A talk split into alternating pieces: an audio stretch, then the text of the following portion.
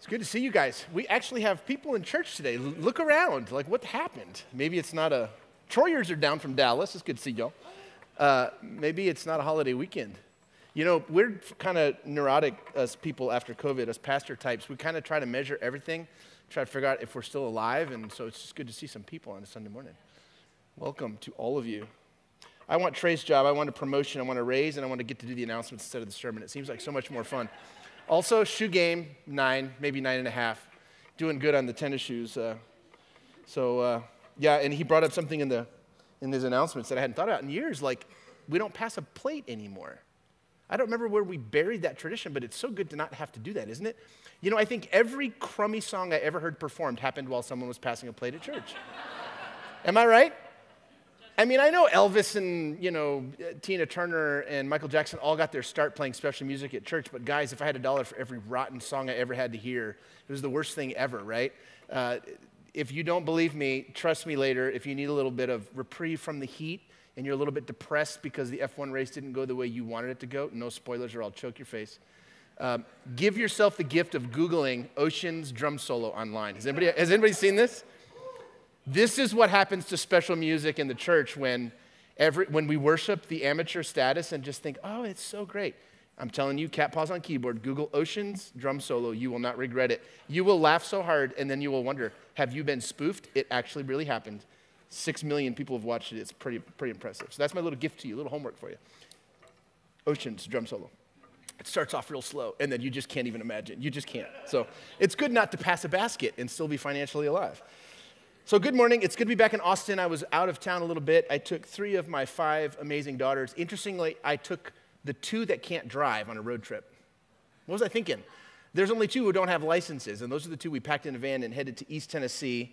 Uh, went up to see my parents. They bought a beautiful little place during COVID, a little place we call Mountain Medley, and it's a little beautiful acreage on a hill, and they're converting it into a Garden of Eden as they always do. And you know, I think God put Tennessee somewhat close to Texas so we could get away from the heat in the summer. I don't, don't tell that to Tennessee folks, but they're really just there for us to go play and get out of the heat a little bit. Um, that's so rude. Uh, anyway, but Tennessee, a trip to Tennessee reminds me uh, that the earth isn't actually on fire like one could be persuaded to believe given the days we've had. You know, I, there have been days in the last week where I've sat inside here in Texas and I've just looked at outside. I'll just look at it. It's like a jellyfish. You, can, you don't want to touch it, but you can look at it. But there's no need to go outside in 108 degrees. Anyway, it was good to get away where the evenings went down to 62 and the daytimes would hit a sweltering 85. You know how it is. We had a great time. I know, right? I know. It's okay. It's coming. It'll change. We had a great time. We did some cliff jumping, as my twins love to do. We did some hiking, some beading. We tried to figure out how does mom make that cornbread? I can't figure it out. It's so darn good, y'all. It's like the only food source needed. If she's making cornbread, you don't need anything else. We enjoyed a skunk family with five new baby skunks that eat from their bird feeder in front of their patio. I don't know how that's a good idea. My dad lets this happen. Anyway, we enjoyed the Queen Anne's Lace, long walks, grandma's house kinds of things. It was a beautiful, beautiful time. And thanks to Caesar, who covered base last week so well. It's a terrifying thing to preach uh, in, a, in a second language. I know that firsthand. And then, of course, talking about the Tower of, of Babel or Babel um, is, a, is a big undertaking. But we always leave you in good hands. Trey and I are generally not gone, and we're almost never both gone. So you hit us on the one off week if you were here last week. So far in our summer preaching series, We've covered three subjects so far. We're about halfway through. We've covered creation, uh, the Genesis 1 and 2 stories. We covered the great flood, the story of Noah, and then last week, the Tower of Babel. We still have a long way to go. But before we jump in today, the story of Abraham offering his son Isaac as a burnt sacrifice to God, which is a staggering story, I'd like to hear from some of you, and I've heard from some of you via email, but I'd like to just hear from some of you. Uh, we have Phil Donahue here with a mic.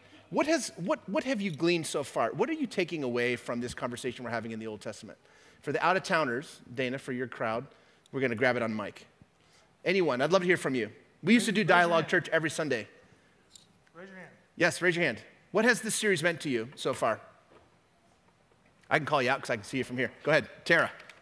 I will say for me, it has made me realize that my faith is not built on whether stories are real or not. My faith is based on Jesus. And Yeah it's all, it's all okay. Yeah, it's good. Good. Love that. Someone else. What has it done for you? This isn't a chance for me to be feel good about what we're doing. It's a chance for you to hear you because I know that there's deep processing going on. Yeah. That the message may not be the story. The message may be more than the story. Ah, yeah, yeah, yeah, yeah. Oof. Dang, we can just walk away now. We can go watch the F1 race. Yeah, yeah. In conclusion, right? Musicians are coming to the stage and sensing a, an imminent conclusion. Yeah, good. Someone else. Someone else. Church isn't worth much if you can't talk in it, guys. Good. For me, it's a relief. A relief. Tell me how. Um, like I don't have to defend. I don't have to defend it. Like I can just. It doesn't. It just doesn't matter. Yeah. It wasn't the point of the story, was it? Can a dude survive in a fish for three days? You know, that sort of thing. Someone else? Anyone else? Everybody's scared of this. It's fine. We've got about three inches deep into the crowd here. We could, come on, guys. What has it meant to you? I've heard from you. I can call you out on email because I've been, I've been reading some of your emails. Yeah. Uh, I think for me, it's been meaningful to do it in a group of people rather than just on my own or talking to just my wife or a friend or something. Especially because as we go over things, I thought I'd already been like, oh, yeah, I know that. It's all right. I realize how kind of really almost bone deep this idea that it has, we have to get it right. Yes. Do I think right. the right thing? Do I understand? You know, and I find myself thinking about it and then having a little bit of anxiety of like, hmm.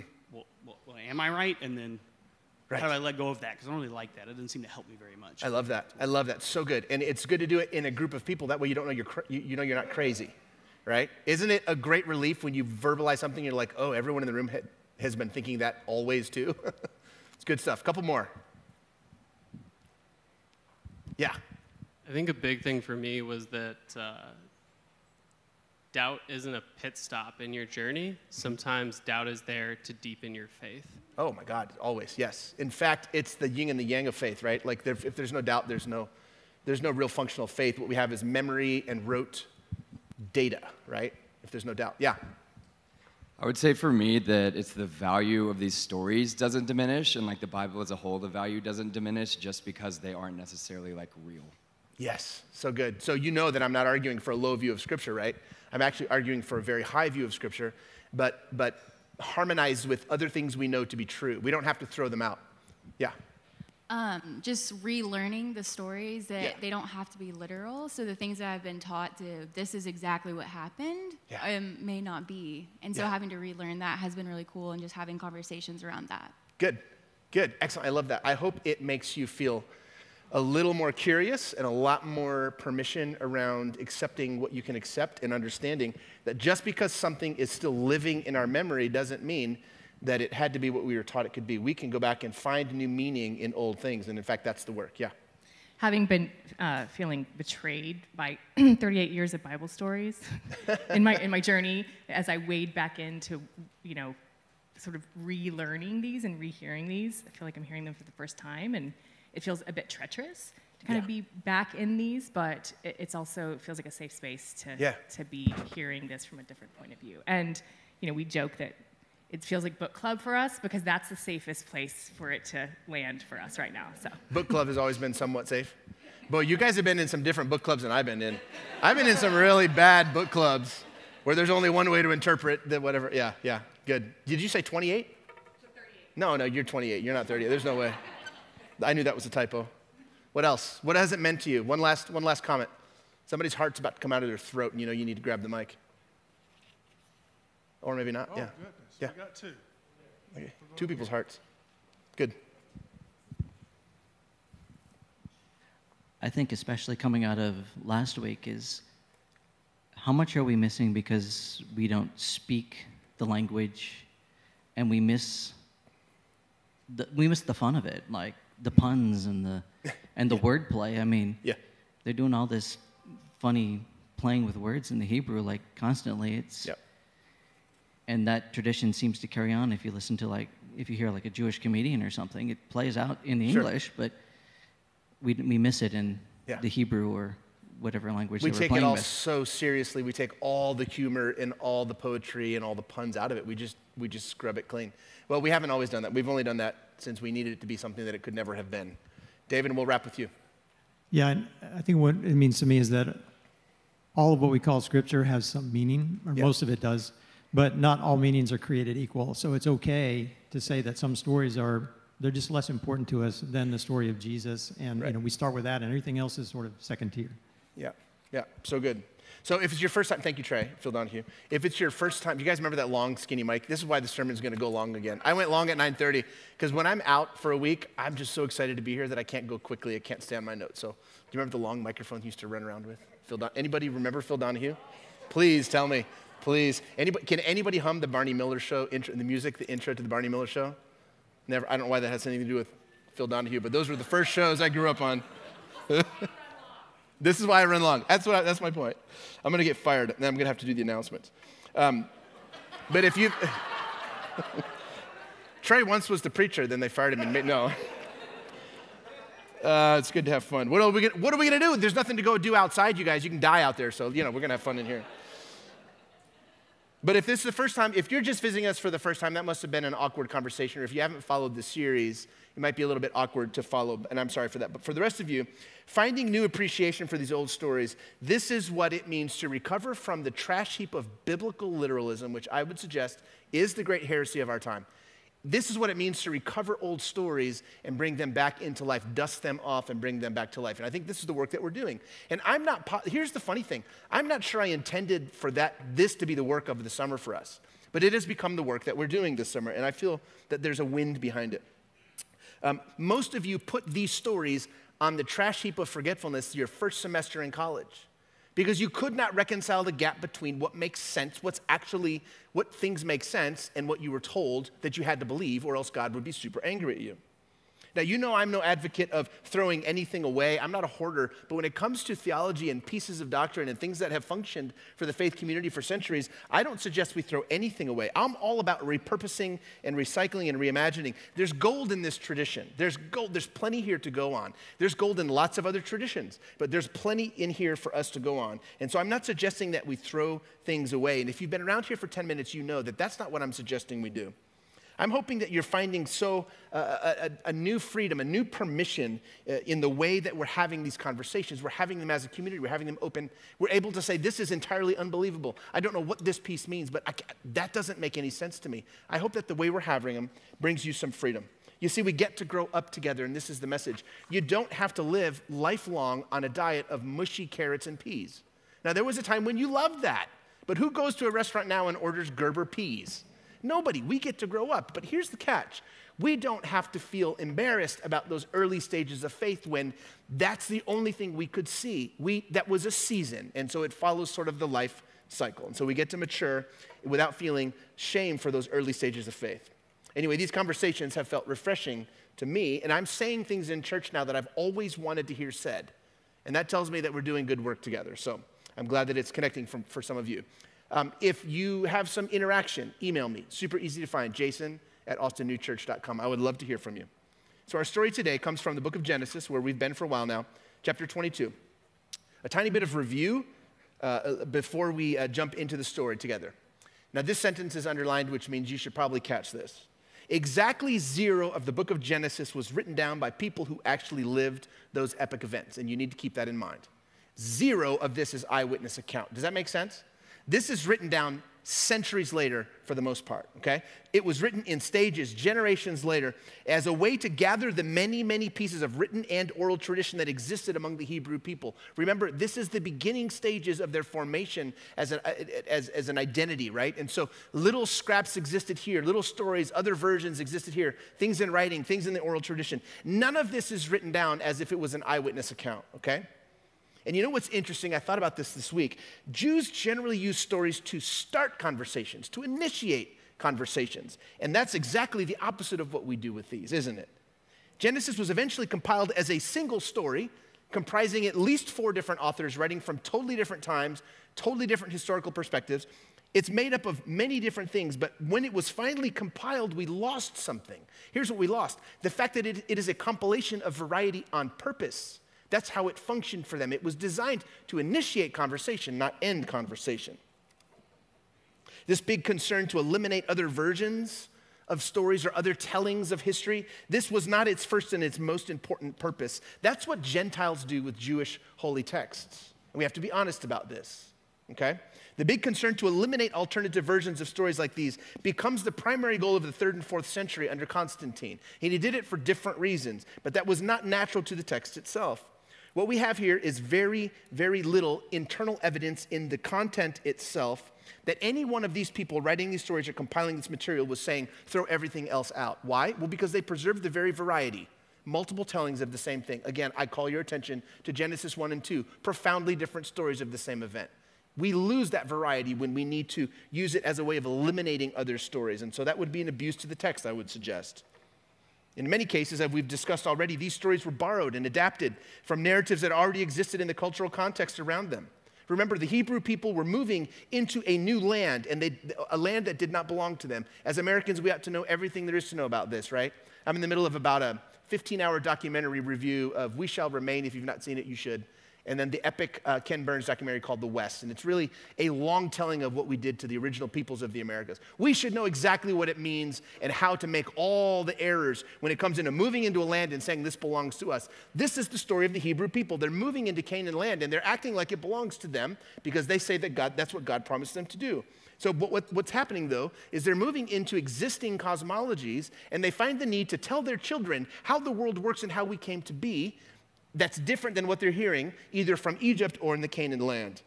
They wanted to add their own unique experiences of God, the, the, the things that they had experienced in a powerful way, and they needed an organizational framework, or you might call it a meta narrative to shape the exploration and to guide their imagination of their children as they're maturing as a people. And that is, if they were going to affirm these new things to be true, they had to find somewhere to hang them other than Egyptian cosmology and Canaanite cosmovisions. When you think of it, that changes everything, doesn't it, when we need to explain something to our children? When your wide eyed little tiny show up, that's when things get serious, isn't it? I mean, we all can stay up till midnight and have dinner at two in the morning and, you know, see, do all the different things we do until the kids are around. That's when Subarus with kayaks become minivans with car seats. Some of you have undergone this depressive loss in your life. That's when coffee tables made of cinder blocks and cool Navajo rugs become round tables with no corners. You know what I'm talking about, when the little kids are around. When your kids are kicking around all day is when water parks with lazy rivers and everybody's got a safe little flotation device on. That's when those make more sense than cliff jumping into black rivers in the mountains in Tennessee. Kids change everything, including, perhaps most significantly, how we view God. It's when our wide eyed little crumb crunchers turn up that that's when this, we have to start getting our stories straight. And I just point that out again and again and again in this series for, so that you remember these are not eyewitness accounts. These are people trying to figure out what are we going to tell our children about how we came to be. Most, if not all, of these stories contained in Genesis can be understood as direct responses or counter arguments to the native cosmologies of the ancient Near East. Each story reworks, either gently or not so gently, was, was they, they did it to tell a new bit of something fresh about God and how the world worked, according to the unique experiences that they had as a people. A fledgling nomadic people group trying to find a place to put down their roots. And we've been arguing since the very beginning, Caesar and I have, that these stories in Genesis may read like a master planned book written down with precise detail and chronological accuracy in mind, but that's not at all what they were intended for. The text as we have it is a collection of stories and traditions spanning many, many years. One way to know the difference in these different scraps that are woven together is to watch how they refer to God. We're going to do a little word study here. This is probably why I try to stay clear of the Old Testament. I'm not strong in Hebrew, and I hate taking you into ancient languages, but we're going to do a little work this morning in that. You can tell these different traditions as they turn up in our text because they talk about God in different terms. You see, Elohim is the name of God used by the oldest parts of Genesis. You could look at Genesis 1. Eventually, after Moses receives the law, many, many, many years later, God would be referred to as Yahweh, which is this interesting little collection of four consonants written in Hebrew that was not supposed to even be verbalized. You, you do understand this, right? That Jews would not even mention the name of God. And so they compressed these four consonants together to hold place in their text when they needed to refer to, to the God of the Israelites. So there was some evolution here. It's a funny little set of consonants that just stand in the place when they refer to God. It's not even supposed to be mentioned. And all that to say, even the very name of God evolves over time. Is God, here's a question for you, God's self evolving? Well, you'll have to answer that question for yourself. What I do know for sure is that human language used to refer to God certainly is. It's always in transition, it's always evolving. And I've been suggesting for weeks now that the best way to read these old stories is by looking for the innovations, the new bits of revelation that God about God and the universe in them. You know, new ideas, slight improvements over the context or upgrades or twists, that sort of thing. And that's going to require work. First, you have to understand how the people thought of the divine at the time, and then figure out what this particular story, whichever one it is, reveals something that might expand or even explode that previous understanding in ways that lead to greater freedom. It's always going to lead to greater freedom, friends. That's how you know you're going in the right direction. That's how we read these stories. I don't know if you know this, but I'm actually making a theological student of you on Sunday mornings. You're learning how to look at an ancient text differently. So let's read our story and see what we can understand with this this new framework in mind. It comes to us from Genesis 22. It's a little bit long, bear with me. Some of it should be familiar. And it reads this way Verse 1. After these things, God tested Abraham. He said to him, Abraham, and he said, Here I am. He said, Take your son, your only son Isaac, whom you love, and go to the land of Moriah, and offer him there as a burnt offering on one of the mountains that I shall show you. And with no hesitation whatsoever apparent to us, at least in the text, verse 3 picks up So Abraham rose in the morning, saddled his donkey, and took two of his young men with him and his son Isaac. He cut the wood for the burnt offering and set out and went to the place in the distance that God had shown him. Verse 4 On the third day, Abraham looked up and saw the place far away. And then Abraham said to his young son, to the young men, to his young men, Stay here with the donkey. The boy and I will go over there. We will worship, and then we will come back to you. Abraham took the wood of the burnt offering and he laid it on his son Isaac, and he himself carried the fire and the knife. And I always wondered, how did he carry fire? I think he probably carried an ember like a coal or something like that. But Isaac got the raw deal. He had to carry the wood. Meanwhile, Abraham's carrying fire and a knife. That's the job I want right there. And the two of them walked on together. Verse 7 Isaac said to his father Abraham, Father? And he said, Here I am, my son. He said, The fire and the wood are here, but where is the lamb for the burnt offering? I think this is the point where it's beginning to dawn on Isaac. Starting to look around and he's having that, wait, what moment? You know what I'm talking about? Abraham said, God himself will provide the lamb for burnt offering, my son. And the two of them walked on together, and I'm guessing in silence.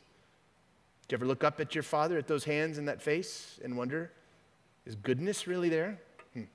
Verse 9. When they came to the place that God had shown them, Abraham built an altar there and he laid the wood in order. He bound his son Isaac, and now it's beginning to really get serious for Isaac, and he laid him on the altar on top of the wood. Then Abraham reached out his hand and took the knife to kill his son. No hesitance again in the text. But the angel of the Lord called to him from heaven and said, Abraham, Abraham. And he said, Here am I. He said, Do not lay your hand on the boy or do anything to him, for now I know that you fear God, since you have not withheld your son, your only son, from me. And Abraham looked up and saw a ram caught in a thicket by its horns. Abraham went and he took the ram and he offered it up as a burnt offering in, instead of his son. So Abraham called that place, The Lord will provide, as it is said to this day, on the mountain of the Lord on the mount of the Lord it shall be provided. Bear with me just a few more verses, verse 15. The angel of the Lord called to Abraham in, uh, a second time from heaven and said, By myself I have sworn, says the Lord, because you have done this and have not withheld your son, your only son. I will indeed bless you, and I will make your offspring as numerous as the stars of the heavens and as the sand is on the seashore. And your offspring shall process, shall, shall possess the gate of their enemies. And you and your off, offspring shall all the nations and by your offspring shall all the nations of the earth gain blessing for themselves, because you have obeyed my voice. So Abraham returned to his young men, and they arose and went together to Beersheba, and Abraham lived at Beersheba. And there it is, the story. Curious, before we move on, get ready. Phil, Donahue. What does this story churn up for you? What's your first, at the first hearing of this story, what is this, what is this, what, what rises in you? Let's catch this on the mic. Mic's open. Yes. This is the one we skipped with our girls every time we went this through is the, the one Bible together. I'm looking at your girls. They're right here. Oh no, we can't skip it now. When they were little. When they were little. You know, you're like, uh, I'm not going to get into that. Three. Yeah. Why? Tell me why. Tell me why. Why did we skip this one? Um, I don't think I had it worked out in my head, and so I didn't want to pass. I mean, it's just a really awful story. Yeah. yeah So, yeah, yeah, yuck. It's a crummy story. Okay, who else? Who else? What comes up in you?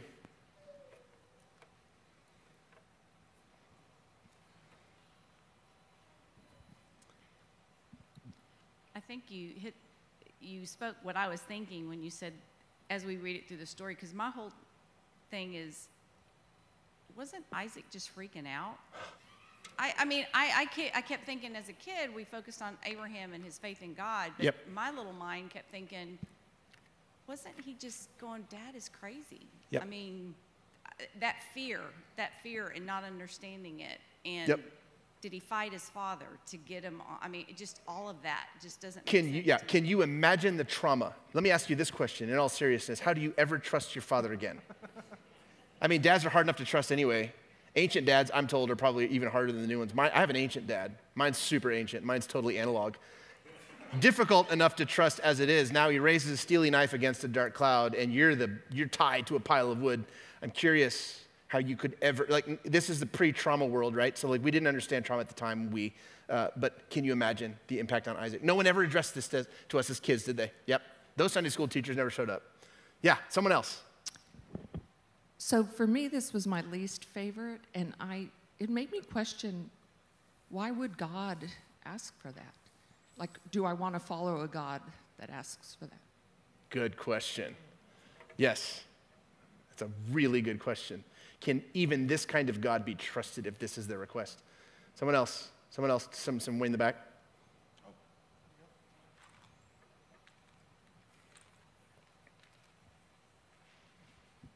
Um, as a mother, it just makes me angry at God. Yeah. You're like, how the hell do you ask for a child? You know, I mean, so you, you hear about this benevolent God, benevolent, benevolent. And you're like, what the hell are you doing? And as a lapsed Catholic, you know, we had our missalettes and didn't really go to the Bible that much. They're like, yeah, yeah, yeah, don't worry about that. We're going to interpret it for you. Right. They really kind of skipped over it a lot because I think a Yeah. lot of clergy have a hard time explaining it. So. Yeah. You know, we find it super easy to condemn. Now, hear me. You know, I'm, I'm into organic indigenous cosmology, and especially as it relates to spirituality. We condemn other cultures wholesale for, for engaging in human sacrifice. The story of our world, friends, is a massive categoric rejection of human sacrifice as it surfaced in the Mesoamerican cultures. And yet, the very beginning of our own faith involves a man willing to human sacrifice within his own family. I'm just saying, let's be honest about that. That's all. But yeah, you managed to get hell twice into your comment. I love this. We're going to give the internet something to yak about this week. Yeah, yeah, yeah. Someone else. Okay, yeah, one more comment. Um, so there's a, definitely a level of guilt that comes from this story of like um, spiritual guilt of knowing as a mother, you know, I, I, my daughter turns 15 in a few days, and I know that absolutely not. I can't imagine trying to tie her and being able to go through with it. Uh, I just know that I, I would have to say, sorry, God, I can't do this for you. Like, Right, right. I, I, I want to, but I can't. And there's a level of guilt of like, I know that I couldn't do it. Yeah. And Yeah. I wouldn't want to. Like, Yeah. there's, no, there's no way in which I would want to be the person who could. This falls into one of the, I, there's a large box in my mind of, of a, pl- a receptacle for stories. And the stories I put in that box are the ones like, don't tempt me here, God. Don't, don't, don't ask this, right? I'm sure that's super compelling. You know, there was, a, there was that mom that, that killed her kids in the bathtub in Houston years ago and said God told her to do it. Yeah. She got locked up in loony bin. I mean, that's just. Yeah. Well, I wonder. Yeah, interesting. Let me ask you this question, and we don't have to take the time to put this on the microphone. Why do you think this story is so significant in our faith tradition? It's one of the absolute uh, hinge pins of our whole faith. Why do you think that is? Because we're too focused on works? Yeah. Yep. So for those of you out there who want to know what Tara is saying, uh, the out-of-towners, um, she says because we were taught to, fo- to more focus on the faith and on the works, right? Is, is it, did I get it? Yeah. So, okay, it's a complicated story. We've been avoiding it a long time. What do you say we dive in? We could go a bunch of directions here, but there's something very specific that I want to use this story to give, give voice to. In English, this story sounds like we only have a few actors. Let me just name them. It's a simple drama. It occurs, you know, a three day journey on the mountain. There's only a few actors. We have Abraham, we have Isaac, we have a couple of gods, we have a ram, we have some servants. Wait, we have a donkey. Wait, wait, what? We have a couple of gods, did I just say? That's right. Let me see if I can explain this. If you look deeply enough, we're actually looking at the evolution of Elohim to Yahweh. And now we don't need to do a ton of Hebrew work, but I need you to understand this very briefly. Every reference up until verse 11 uses in this story, when it refers to God or the God who asks that Abraham would sacrifice his son, Elohim was the word used in the text to describe God. But when the messenger of God interrupts and stays the execution with the knife in the air, when the animal is discovered in the thicket, Difficult time to be a clumsy ram, I would say. But when the animal is discovered in the thicket, Yahweh is the term used for God. In fact, interestingly, the text itself seems to put Elohim and Yahweh in somewhat of a dialogue with themselves in verse 16. When the angel who halts the hand of Abraham from slaying Isaac speaks, he literally says in the Hebrew, according to this text, that because Abraham was willing to murder his son to appease Elohim, Yahweh was pleased to provide a better alternative. Now, to us, it seems like it's the same God who is both murderous and kind. It seems like the same God who demanded Abraham kill the one thing he loved most was also the God who stopped the killing and sent the ram. It feels contradictory, to put it briefly. But what we're seeing here, instead, in my view, I would humbly suggest, is the evolution of one man's understanding of God altogether. Elohim is a general word in Hebrew used to describe God. It's the same word that our Old Testament uses to describe the God of the Canaanites, the Sidonians, the Ammonites, the Moabites. Their God was all called Elohim. All of their deities referred to in our Old Testament, they were referred to in the same way. Actually, to the consternation and the embarrassment of many biblical literalists, the term Elohim actually implies plurality in the Godhead. It's talking about the gods, because the ending of a, of a Hebrew word, H I M, him, implies plurality. All the peoples of the ancient Near East were polytheists, and so this wouldn't have been surprising. But just know that when Elohim is used in the text, it's referring to the gods. Whoever wrote down the content of Genesis 22 could have used the singular form of that word, that would have been Eloha, but they didn't. They used Elohim. The most natural translation of Elohim would be simply the gods. That idea being, you know, the gods that lived in some other realm, in some celestial corner of a three tiered cosmos, of a flat earth as they understood it. Elohim was the god of the gods that brooded over the water and the deep darkness at creation, for example. Which begs a bunch of interesting questions, doesn't it? What are we looking at here? Do we have two gods? Or do we have two understandings of the divine, both occupying legitimate parts of the human psyche, both featuring importantly in our tradition? What do we have? The story of our patriarch, Abraham, and the almost slaughter of his son is a wonderful story that illustrates the evolution from a stern, judgmental, exacting, demanding God to one that loved what Abraham loved, one that would never allow him to murder his dream, to sacrifice his child which means this isn't just a bit of super ancient, awkward history. It's actually, if we can see it, friends, the very same process we go through as we grow and age as followers of God. First, God is Elohim, all powerful and brooding and parental. Then, in time, God becomes Yahweh, a personal presence that loves what we love, that wants what we want, that provides all that we need. Oh, friends, whatever you do, catch this, don't ever let this go. Whatever you do, never let your God stop becoming. Never let your notion of God stop evolving and unfolding with you. God is not a person, He's not a man or a judge or a frightening, brooding presence hovering over us, watching for our mistakes, jotting them all down in some mystical book to bring them up later when we stand in judgment before Him as He casts us into some eternally conscious punishment, hell, or whatever. God is not some pre Stone Age, terrifying, unhinged central surveillance agency. That may well be what our ancestors imagined. It is what they imagined to some degree, but we don't have to stay there. There's so much more that we've learned since then. You see, God is the very movement of the cosmos towards greater unfolding, towards greater becoming. God is not some ancient super person revealed to a certain few people who could build enormous boats or who were, real, who were willing to murder their sons in order to appease this God. No, no. God is the ground of being itself, of all being. I'm guessing that you, dear one, just like me, on occasion, in a thousand ways, sometimes get stuck between Elohim and Yahweh. I'm guessing that you, dear one, just like me, are still trying to let go of the God who terrified you with their power and might when you were young and hold on to the God that literally loves what you love, a God that simply loves the fact that you can love it all, an animating force that provides and protects and preserves. And here's what I want you to hear clearly from me today it doesn't have to be one or the other. It doesn't have to either be Elohim or Yahweh. Our ancient text preserves them both. All throughout, some 2,500 times in the Old Testament, God is referred to as Elohim. Long after Moses establishes the law, long after Yahweh becomes the official name of the God of the Israelites, still the image of a warrior, all powerful creator, Punisher God, fire sky God, like Sam likes to say. Still, that image is, exists in, you know, that God that existed in plural terms in a pantheon of divine might, it still finds its way into poetry and into lore. You say, no, preacher, now you've got it wrong. God is one. Deuteronomy says so. There is only one. You say, Elohim is Yahweh, is Jesus, is the Holy Spirit. It's all the same white guy, same dude. I wonder. I wonder, do you think so? What is that God's name? That's all those things. What is, where does that God live? In the heavens, in some three tiered cosmos, or in your heart? Where justice is done, where the hungry are fed. You see my point? I'm not arguing against the understanding that God is one. I actually think everything is one. I'm just pointing out that our text sometimes has a lot of ones to account for if you feel the need to compress them into one thing. And if we simply collapse them into one idea, one version or vision of God, then we miss the real point. And hear me as clearly as you are able. We miss the most powerful point, I would argue, which is this that God is unfolding as we are, that there is a fresh version of God for every fresh version of you that emerges. The problem is when we change but insist that God cannot.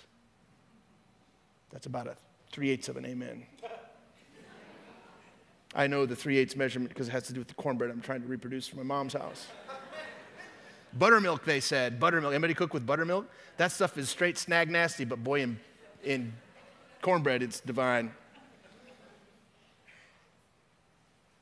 For every version of you that needs to know purpose, and direction and why you're here. A new version of God emerges. I don't know if that terrifies you. That should bring you great, great comfort. You see, we're still shaping and shooting words out into empty space. We're still spitballing, as we call it, picking up tiny bits of new information and revelation to add to all that we already know. It's about the accumulation, friend. It's about momentum and movement towards a deeper uh, understanding of ourselves and the world. Hear me. Truth isn't a thing, a once and for all accepted and believed in thing. Truth is a hunt, it's a pursuit, it's posture, a series of words and ideas that keep the wheel spinning, always spinning, it never stops. Truth is restless, perhaps truth is restlessness itself. Truth is the unwillingness to land ever, the inability to settle once and for all. Truth is the constant drive to know more, the divine human, divine instinct to have it all, to know it all, to feel it all, to experience it all eventually. You want to know why I think Abraham sits at the center of three great world religions? You want to know why he's referred to as the patriarch of all three? You want to know why he matters so darn much? Here's why. Because he allowed Elohim to become Yahweh that day. He responded to Elohim's demands in fear, but he also understood and accepted Yahweh's answer to his predicament. You see, he allowed fear to become love. He walked it out all the way around the bend. He grew and evolved and changed as his understanding of God did. Don't confuse that with perfection, friend. Abraham was far from perfect. No flawless people in any of these stories. And if you struggle to believe that, look back a few chapters and see where he literally lies to King Abimelech that, and tells him that Sarah is his sister, not his wife, because apparently she was a lot to look at. Translation, she was beautiful. He was afraid for his life. So he gave her as a sex slave to the king so he wouldn't be killed. Does that sound like faith to you? You can rationalize that all you want. Or read back a little further, and when he sleeps with Hagar, one of his slaves, because he and Sarah were struggling to conceive in their old age. Instead of waiting for God to fulfill the promise of a son with Sarah, he just handles business on his own. And if you think that's normal enough, watch how he then sends Hagar and Ishmael literally out into the desert to die when Isaac finally shows up. Man of great faith? Well, maybe in moments. Abraham was not perfect. He was not a perfect pillar of faith, but he was real. And he allowed his understanding of God to grow and to evolve, and that's what matters most. Here's a question for you. This is the question no one would answer for me.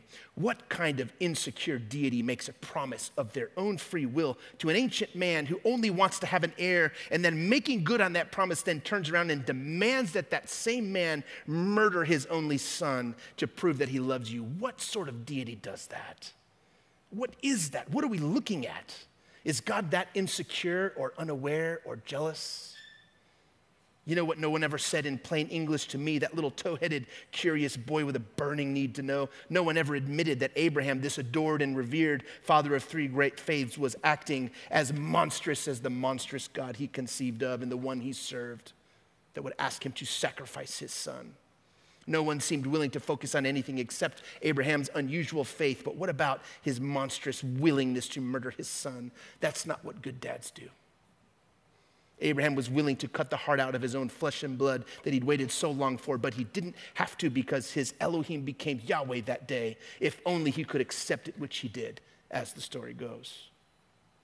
You know, friend, the longer I walk with this God of ours, the more I think faith is the willingness to allow notions of God to evolve It isn't about belief or doctrine or, for, or, God forbid, weaponized dogmas we try to hold on to and excommunicate one another for violating. It's about the willingness to come to the natural end of one version of God, allowing another to grow right there where that previous one was. That's the whole thing right there. I wonder, does that make sense to you? Does that bring you hope today? Are you between versions of God at the moment? Can I confess to you that I am? And I think we're right where we need to be. This final thought, and hold off, musicians, just stay. You're too good to look at when you come up here. Everyone watches you guys. The greatest collection of white men ever assembled around music in Austin, Texas. We don't try to put together boy bands, guys. It just happens to us. What can I say? this final thought. And I mean this because you're ready for this. Your heart knows you want to do this next. So let's do this together. What happens if we lay over the top of this ancient story everything that we now know and feel to be true and right about God? What happens then? Was Abraham actually in dialogue with some theistic deity that lived outside of the material world, that lived somewhere in the upper tier of a three tier universe? Or was this voice, this demand, this Elohim rising from within Abraham, which is, of course, where you and I know where the divine voice now emerges, where, where, where, where we hear it? Was he in dialogue with some ancient deity, or was he in dialogue with something inside of him? Did you ever love something so much that you feared losing it? Oh, this is everyone in the room.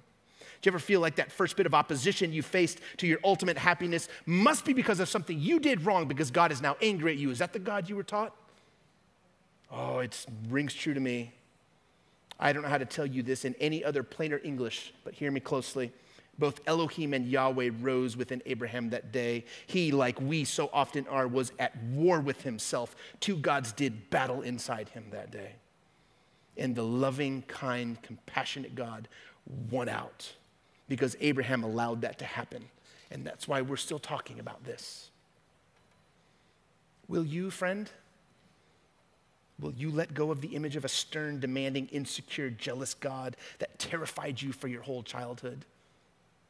Will you let go of the image of a God that you were taught hated your sexual orientation, hated your voice in church, hated the gifts you brought? Will you let go of that God? Will you make room now for the version of God that loves what you love, the one that loves that you love at all, the one that is love? That's the only question before us now, church. It's the only question. All right, musicians.